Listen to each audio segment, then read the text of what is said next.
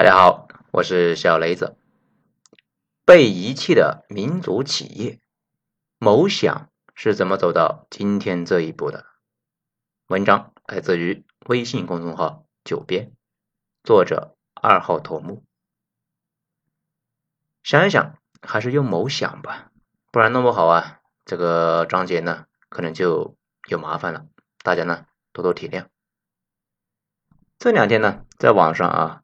很多说这个某想的事情，作为一家年销售额四千亿、世界排名一百五十位左右的巨型企业，居然能够把口碑弄到这个地步，那也算是现代社会的一大奇观了，确实值得说一说。按照习惯呢，这种企业如果盯着那种十几亿、几十亿的小数目啊，有点小气。我们呢，从某想三十多年的发展脉络来出发，捋一下。他如何走到今天这个地步的？本文力求客观，不带情绪，也希望大家呢能够客观的看待这个事情。首先，我们来说啊，三次飞跃。某想的发展过程倒不复杂。一九八四年，当时电脑啊，那个时候应该还叫微型计算机，在西方呢发达国家已经渐渐成为了家庭普及化了。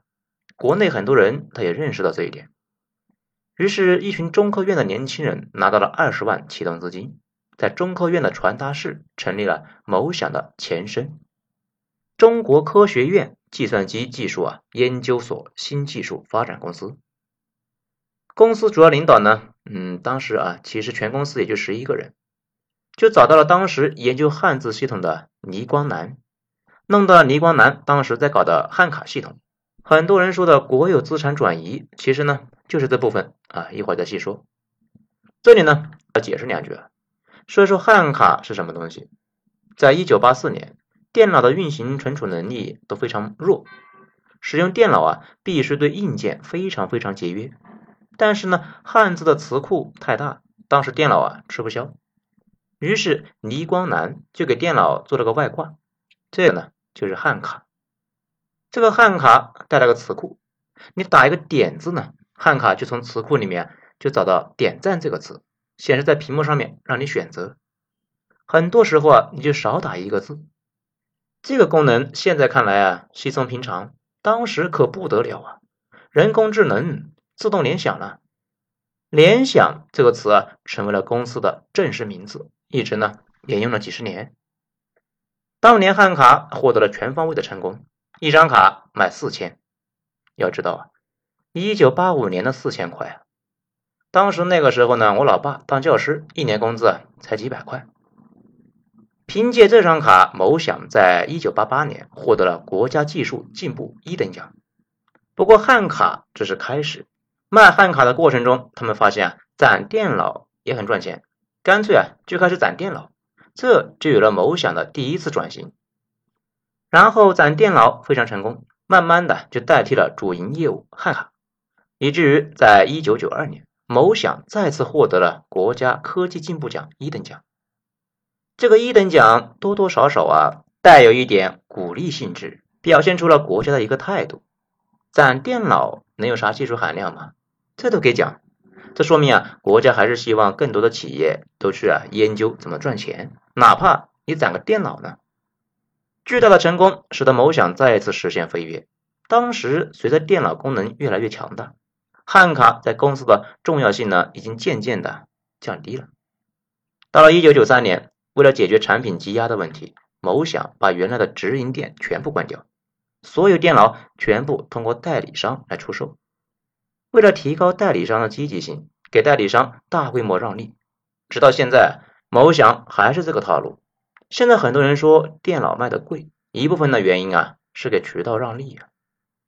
做完这次改革之后，到了一九九四年，某想电脑出货呢一下子就翻了三倍，三次飞跃，一次啊是引进牛人和技术，一次呢是转型产品，一次是抓销售和树品牌。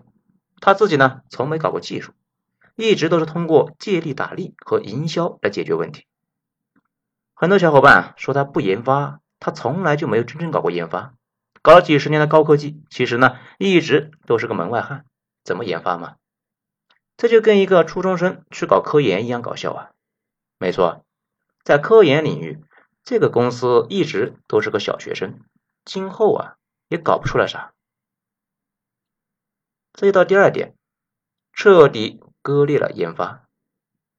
在一九九四年之后，某想看起来还是很风光，其实呢出现了很大的问题。如果是年轻的小伙伴呢，可能对上世纪九十年代后期不了解，在当时的电脑市场中啊，出现了一个怪兽级的劫掠者 r i t a 到了一九九三年，英特尔下场进入了芯片组领域，很快占有率达到了百分之九十以上。而微软在一九九五年推出的 Windows 九五系统呢，免费提供给电脑生产商，很快占领了操作系统百分之九十五以上的市场。相当于软件、硬件都被这两家公司呢给控制了，他俩又捆绑在了一起。当时被人们称为呢 Vita。面对 Vita 的气势汹汹呢，做操作系统或者芯片固然是个选择，但是，显然会撞上那两个巨头。某想该往何处走？这个时候，公司内部就爆发了一次大分裂。倪光南作为公司的总工程师，要求啊投入资金来做芯片研发。作为董事长的老柳呢，他不同意。最后在集团大会之后啊，倪光南辞职了，离开了做了多年的某想总工程位置。这具体的原因呢，老柳说过，就是在维特尔的垄断之下，如果做芯片研发，就只能够和对方硬碰硬。不要说那个时候的某想啊，当时欧美大厂一起上，照样啊被维特尔杀的是人仰马翻。某想跟那些欧美大厂比起来，那毛也不是，根本打不过。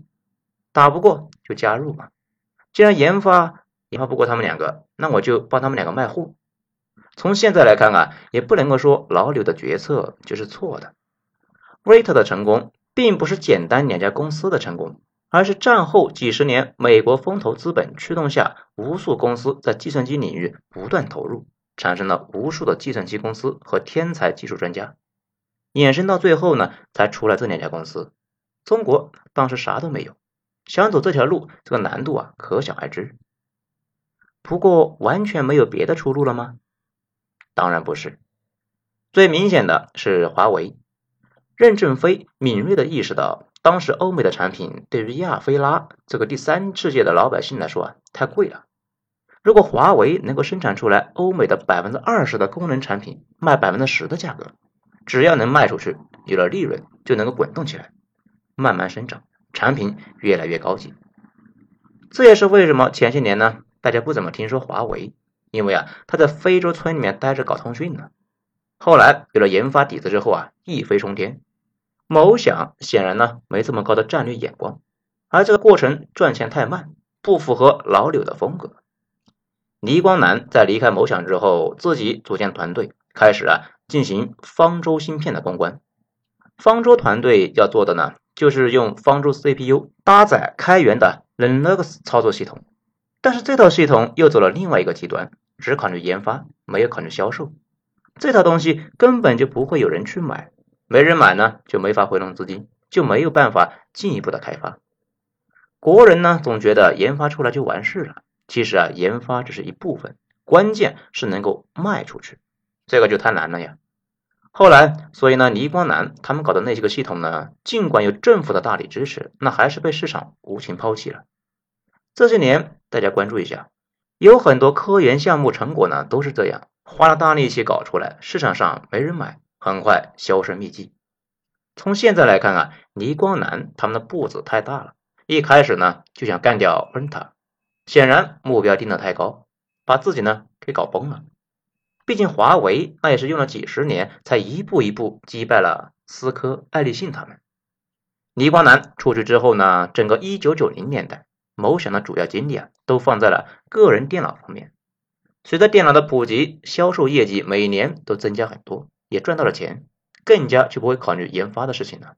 再说也不太会。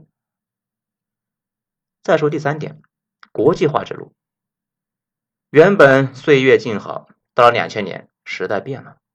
随着戴尔进入中国，国内的电脑市场和国际市场开始同步。以前呢，国内市场小，外国的厂商基本上都是代理商。随着中国市场变大，外国品牌开始亲自下场了。戴尔的玩法非常简单直接，抛弃代理，全部直营，然后啊就是降价，以至于一夜之间就取代了某享国内销量的第一的位置。大家呢还记得实现某想早期飞跃的三招吗？那算是刻进了某想的 DNA 里面了。面对当时的情况，某想呢来了一次组合拳，首先是抓销售，某想他也开始呢重新直营，价格也开始调整，但是被戴尔抢去了第一宝座，没有能弄回来。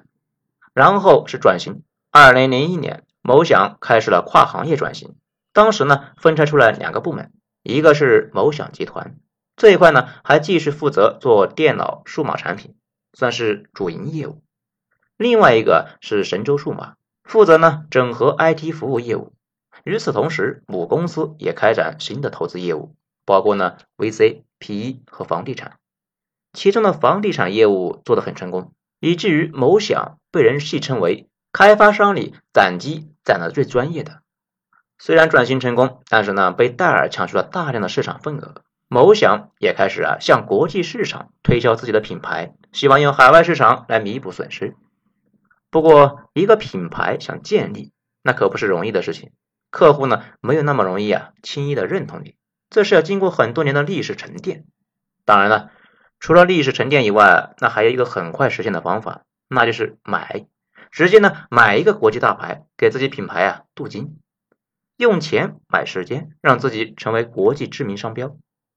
然后是二零零四年那次著名的蛇吞象收购，那一年 IBM 呢已经意识到硬件已经没啥利润可言，决定转型，放弃多年来啊个人电脑业务，专注于企业级的解决方案，并打算把旗下的全球个人电脑业务啊整体打包出售。于是某享呢收购了 IBM 的个人电脑业务，把 ThinkPad 收入旗下，一夜之间某享在国内形象大涨。在用户的评价上获得了和惠普、戴尔一样的待遇，加上呢是国产品牌压住了戴尔一头啊。另外一边，某享换了个牌子，以前某享的商标是 l e n g e r 的，为了出海呢，全新的 Lenovo 品牌进入了全球市场。不过抢别人碗里的饭，那肯定会遇到敌手强烈的抵抗。在海外市场，戴尔的手法呢还是那么简单明确，直接降价。某享他也跟着降价，补贴用户。依靠价格战争来争夺市场，但是没想到的是，这个公司补贴海外用户的钱主要来自于某享最大的市场中国，特别是政府采购笔记本。有段时间呢，某享的产品那真的是非常拉胯呀，又贵又不好，还被无数人吐槽。但是政府采购肯定是优先选国内的品牌，某享那自然是首选，这样呢，让很多人的不满呢。在补贴最严重的时候，某享在美国的笔记本同样配置比国内啊要便宜百分之二十以上，而一些高端款式为了打开美国市场，居然呢有便宜一半的事情，效果那也确实很明显。某享在海外市场打响了牌子，销量呢也一直增加，只是利润却很低。当时某享呢基本上就是成本价来卖，甚至还要倒贴客服和维护费。以至于有段时间从美国代购某享笔记本，那非常挣钱。咱们认识的一个小伙伴呢，当时啊月入是自己的工资的十几倍。说这个之前呢，咱们上美国数码产品的销售网站看了一下，现在某享的笔记本和国内同款的价格差距已经不多，大概呢差价大概在百分之十左右，差距和戴尔国内外的情况差不多。个别打折款差的多一些，但是啊，只有几种而已。从那个时候起，有人呢管某享叫“美的良心享”，说他呢从中国赚钱拿去补贴美国人，可见是美国良心企业啊，以此表达不满。随后的很多年里面，这个名字越来越小，直到完全盖住了以前的民族企业称号。其实这个问题啊，可以分为两个角度来看，对每个品牌都有个外号。比如惠普就叫做社会主义普，说的就是惠普为了夺取国内市场，价格产品呢都偏低啊，很多机子啊国内比国外还要便宜，让买的人呢感受到一种社会主义的温暖。其实逻辑啊和某享在美国一样，就是一种补贴政策，希望呢以此来获取用户，挤压对手的生存空间。此外，Surface 很长时间啊在中国卖的比美国便宜。以至于很多老外呢从中国往美国代购，这也有叫惠普的铁板熊掌谱的意思，就是说啊，惠普机器呢散热设计的不行，很容易烫，一不小心呢摸一下，你的手啊就可以享受铁板烧的待遇了。还比如戴尔呢，叫人傻钱多戴，说机子呢啊贵，但是把钱都花在售后上面了，因为买戴尔的太多人是不懂电脑的，如果瞎摆弄呢，把机子给搞坏了，用户可以有比较好的维修体验。这叫苹果呢，叫宗教信仰果，叫外星人笔记本，买灯送电脑。也就是说，搞价格战这个事无可厚非，但是这个时候再标榜民族企业就不合适了。哪有民族企业打劫自己的民族补贴国外的呢？很多人对某想的不满呢，也是这个原因。商业上的价格战倒也是正常，只是啊情感上过不去。好，再说第四点，手机大败局。如果说某想这些年呢还能够稳得住，主要还是得益于最近十几年没有出现新的对手。某想这些年最大的败笔都出在了手机上，基本上可以说是努力的把错误答案填了一遍。某想做手机呢非常早，二零零二年就开始进入市场，早期做的还算是不温不火，但是呢某想的销售渠道比较特殊，运营商出货啊，也就是说啊大家熟悉的。充话费送手机，移动、联通他们送的手机呢，就是某想他们几个做的呀。这里多说一句啊，华为在二零一一年之前呢，也是在做这个事情，给运营商生产一些没啥水准的产品。后来就决定呢，开始自己搞，一点点积累到现在。不过华为前期搞了很多年的通信设备，对研发流程和质量体系呢很熟，又有大批经验丰富、身经百战的工程师和管理人员。从路由器拉了几千人去干手机，很快呀就干的是有模有样。某想他就不一样了，他没有真正意义上研发过产品，做事情呢东一榔头西一棒槌的瞎折腾，别人干啥他干啥，没啥积累，也没有啥呢基本的研发能力。看苹果出了个 iPhone，自己呢他也想学，就做了一个乐风，很快就凉了。当时那还是功能机占主导。于是某想做多产品，高中低端都生产，一年呢能出几十个款式。到了二零一二年，小米开始发力。当年的小米在手机市场上就如同炸弹呢，横扫中低端市场。面对这种压力，某想他也有感受，也想求变，也想做智能机，最好呢是能够引进高端品牌。这不就是把当年收购 IBM 的那个个人电脑那一幕重新在手机市场走一遍吗？只能够说。随着时间的推移，这个公司啊，连一点进步都没有。找来找去呢，找到了摩托罗拉。问题是，摩托跟诺基亚一样，是上一个时代的王者，在智能机的时代，那就是个弟弟啊。某想的眼光，那也是真的无语啊。后来买的摩托，他也没赚到啥钱，然后开始组建自己的手机销售网络。结果呢，在是学习小米网络营销，还是传统门店营销方式之间的摇摆。一会儿这样，一会儿那样呢，哪边都没搞明白，越亏越多。亏了呢，就换手机部门的主管，每次换了人，战略就要调整。前期投入不但打了水漂，新战略又要前期投入，狗熊掰棒子，最后手里啥都没有。反观那几个做得好的厂呢，基本上目标都很明确，一直往前推进，到现在啊，玩的也都还不错。而且大家可能不知道。这个公司做手机、做平板、做自动驾驶、做搜索，基本上做啥赔啥。唯一会做的、最擅长的就是收购美国公司，然后用中国市场补贴美国。再说第五点，崩塌。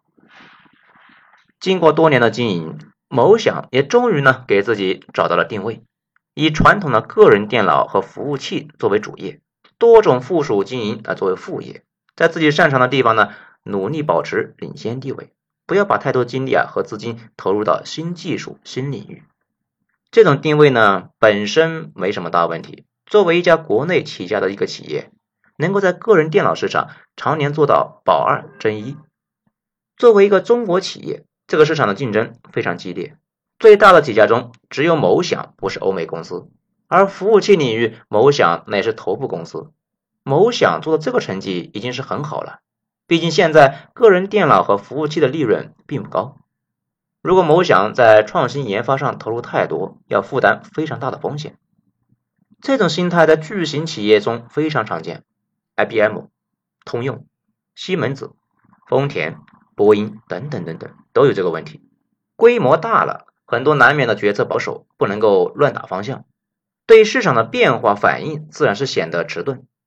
对此呢，可以说是进取心不足，也可以说是稳扎稳打。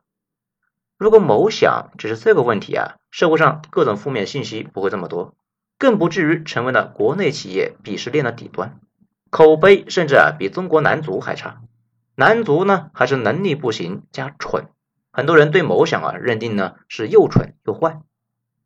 某想口碑崩盘呢发生在二零一八年，但是苗子在多年前就被埋下了，在二零一八年才急升爆发。最大也是最基础的问题，那还是国内国外的市场区别对待。前面说呢，某想自从进入国际市场就一直在用国内的钱补贴国外市场，这可以说是为了打开市场销路。但是啊，十几年过去了，某想在海外的市场已经稳定，却依然在高额补贴。既然在海外大量补贴，而且呢，海外销售占了全部销售的一大半，却常年亏损，只能够依靠占据小部分的国内市场来补贴，这就只好呢对国内市场尽量的压榨利润。元器件的价格那都是公开的，要想增加利润，手法就是能够是高价加偷工减料。以至于自从二零零六年海外价格战激烈开始啊，这个公司在国内的产品肉眼可见的价格越来越高，质量呢非常次。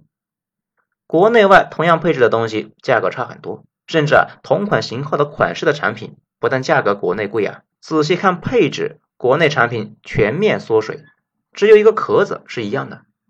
对于这个价格差，某想本可以啊大方说啊是为了市场。但是呢，杨某庆二零零八年曾经呢有个神论：如果定价太便宜，用户啊可能会觉得产品不好。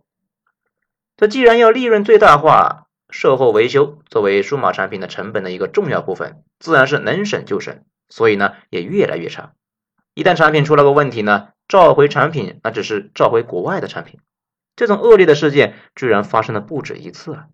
结果。在一次受询问的时候，相关负责人竟然说：“啊，因为这款产品呢，国内比海外卖的太多，召回的话成本太高。”这种话在国内消费者听来，那就很容易引起高血压呀。不过呢，话也说回来，很多西方企业对中国市场经常也是这个态度，出了问题只召回海外市场，中国市场上啊，最多就是发个通知。某想十几年如一日的不转弯，并且在稳定了国外这个中低端市场份额之后啊，开始大规模的冲击高端市场，以至于当时的高端机海外的售价比国内低一半。这有一说一的讲啊，他们的高端产品还是很不错的。咱们以前呢，公司给配发过一个 X 系列的笔记本，确实非常硬呐，当时价格也非常贵。当时很多人啊，专门从美国买某想的电脑的高端机卖到国内，有的呢就干到了财务自由了。直到二零一八年口碑崩盘加竞争对手出现，转而开始减少国内外的差价，并努力呢更新产品线，才保住了国内市场。可笑的是，某想在海外市场也没有能够击倒对手，还把国内消费者得罪了一大堆，可以说真的是一路骚操作啊。从这个基础问题开始呢，又衍生出一个最最致命的问题，就是这个公司的屁股是坐在哪里的呢？因为区别对待国内外的市场，某想在国内外却总是啊两副嘴脸，面对国内市场，要么是傲慢，要么是敷衍，天天打着支持民族企业这张牌，政府采购的时候打，推销产品的时候打，产品有问题的时候被人抵制了打，结果某想为了海外市场。把集团总部啊搬到了美国和中国香港，管理层中一大半高管呢是美国人。更离谱的时候啊，是到了这个时候还在打着民族企业的牌子。我们的民族真够倒霉的。虽然严格的说，某想呢还不能够算是美国企业，但是如此对待国内消费者，这种公司和民族企业实在是不搭界啊。更大的问题是优待海外市场。某想把自己呢按照外国的标准进行改造，在海外呢动不动就说全球化，甚至把某想国内的部分叫做某想中国，人们称北京的某想啊叫做美国某想驻中国办事处。这样子刻意的取悦外国用户，在海外雇佣了很多外国人，这些外国人那更是骚操作不断了。因为文化隔阂和有人刻意为之，造成了几次严重事故。一次呢是二零一七年九幺八，某想台湾使用二战日本军旗和日本武士作为宣传背景，这种明显刻意行为，官方只是呢敷衍处理，甚至说啊这需要美国总部决策。另一次是在产品销售的国家选项中呢，把中国和台湾并列，这种做法明显是和国外企业接轨的。至于一些可以看出是因为文化差异造成的误会，那就不刻意拿出来说了。随着国内外交流是越来越密切，某想每次在海外骚操作啊，都迅速在国内扩散，做法呢也是越来越让人讨厌。某想的形象也是越来越差，但是啊，却一直想着全球化战略。想着在海外市场呢拓展，其实上面啊我们也分析过，你在海外和国内两套价格这个事呢，从商业角度讲也不是不能理解，但是啊很多时候是个二选一的问题。你走了一条国内补贴国外的路，那就别打着民族企业的旗号了，哪有民族企业压榨自己民族的？这样做非常招人烦。二零一八年以中兴被封杀为开始呢，中美贸易战爆发。在这个大背景之下，某想多年以来的重海外市场轻国内市场，各种双标行为的性质就变了。以前的事情呢，被一件一件的翻了出来，于是被舆论一边倒的谴责，口碑彻底崩了。民族企业更是成了个笑话，甚至呢，一些原本并不重要的事情，经过传播也变得非常的严重。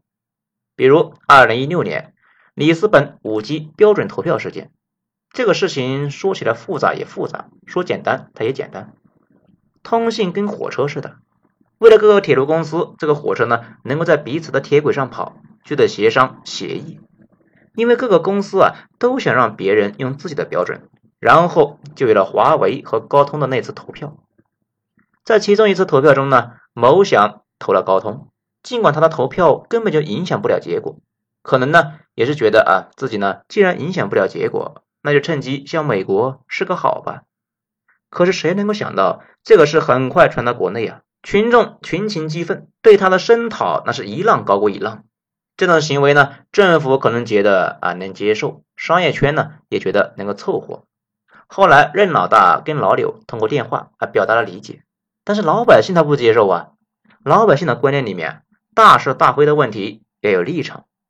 如果不是百分之百的忠诚，那就是百分之百的不忠诚。更严重的是，即使到了这个时候，某想依然是不愿意转向。想想呢，也是没有办法。十几年来，在海外市场投了那么多钱，表现了那么久的国际化，不惜把国内市场的口碑都败掉了。这样费力好不容易获得的市场，一旦公开表态站队，那肯定是主动招雷呀。而几十年来没有核心技术的问题，这个时候成为了某想的死穴。所有东西都能买的时候，不过是利润率的变化，在贸易战封杀之下，就是个死路。某想虽然早期起步早，但是啊，在二零一八年，虽然看起来体量呢还很大，但是不过是空心的。别说和华为比了，甚至啊不如小米。如果封杀，即使国家全力支持，老百姓放弃前嫌支持你。某想，你有什么东西卖呢？一九八四年，某想开张的时候什么都没有，倪光南带来一个汉卡，某想啊才有了产品。如果美国封杀，现在的某想又会手里面什么都没有，某想只能够怂啊，不表态，不出头。这就像课堂上老师要提问，没好好复习的孩子呢，恨不得把头塞到桌子底下，努力的不让美国看到自己。同时，稍微呢往中国市场倾斜一点，希望呢贸易战赶快过去，自己呢得以继续过去的岁月静好的日子。从这里啊也能够看出来，某想这个公司呢，从商业角度来看，倒也是挑不出什么毛病，只是做事呢总有那么一种不上台面、不体面的气质。至于某想股权的问题，主要是否有非法侵占国有股份的问题。某想股权变动复杂到啊，能够写本书。但是呢，大方向很简单。这个公司啊，最早资金是中科院给的，人都是中科院分出来的，技术是倪光南从中科院带来的，中科院一直是百分之百的持股，然后利润分配方案是百分之六十五归中科院，百分之三十五啊归员工，然后两千年的时候，在老柳的操作之下，把百分之三十五的分红权变成了股份，然后二零零九年，中科院以二十九亿元把自有的百分之二十九的某享控股股份出让。也就是说啊，二零零九年某享的作价只有一百亿，这笔账呢，我不知道是怎么算的，而那二十九亿怎么来怎么去的，也是一笔说不清捋不清的糊涂账。这相当于说呢，当初用了中科院的名声和资源倒腾了一个公司，现在啊，中科院占比已经很低了，而且呢，在某享董事会上也没啥控股人，当然了。如果走法律程序啊，我估计啊，全程那也是合法的。尤其早期的很多事情都不一定有立法呀。这最后呢，说一下，按照某险的新的财报，去年销售额大涨达到了四千亿，利润大涨达到了八十亿。算一下，百分之二的利润率呢，还是大涨以后，总共八十亿的利润，其中九点三亿呢给高管发了工资。这里呢。有个问题，公司给高管发高薪有问题吗？如果你大大方方的承认自己是美国公司，这个一点问题都没有，因为美国企业就是这样的，甚至奥巴马都攻击过华尔街给高管发高薪。其实啊，不止华尔街，整个美国都这样。但是某想一直在标榜民族企业嘛，冒充民族企业赚了钱，是不是就得跟这个民族的人观念保持一致呢？我们民族讲的就是啊，德要配位。你用这个牌子赚钱，你就得有自己的担当。你做不到，那你就该骂。而且呢，消费者作为衣食父母，骂你你就忍着吧。毕竟呢，也没什么无缘无故的爱，也没有啊无缘无故的恨。深层次里面讲啊，某想在法律上估计是没啥问题，不然呢，用不着大家说，早就被查了。本质都是大家呢对某想满满的失望。还是当初啊，你把自己啊捧得那么高，大家呢也认可你的地位，什么民族品牌呀，什么行业教父啊，地位和尊重都给足了，最后你却成这样，不思进取，不断挑战本族老百姓的底线呢？或者说，这个公司跟咱们现在看到那些网红是一样的，没啥理想，只想呢多多赚钱，怎么赚怎么来。只是现在呢，没有一个网红自己说自己的是民族网红。如果那么说啊，估计也要挨骂呀。当然了，有不少人说老柳卖国贼，这个呢也谈不上。对于某想啊，再总结一句：给过你机会呀，你不中用啊。是啊，你不中用，菜就是原罪，菜还搞出那么多骚操作，也难怪大家日常骂他了。好，本章就说这些，下章呢咱们接着继续。如果觉得播的不错的话，希望大家给本专辑一个五星评价，谢谢。精彩，咱们下章接着继续。我是主播小雷子。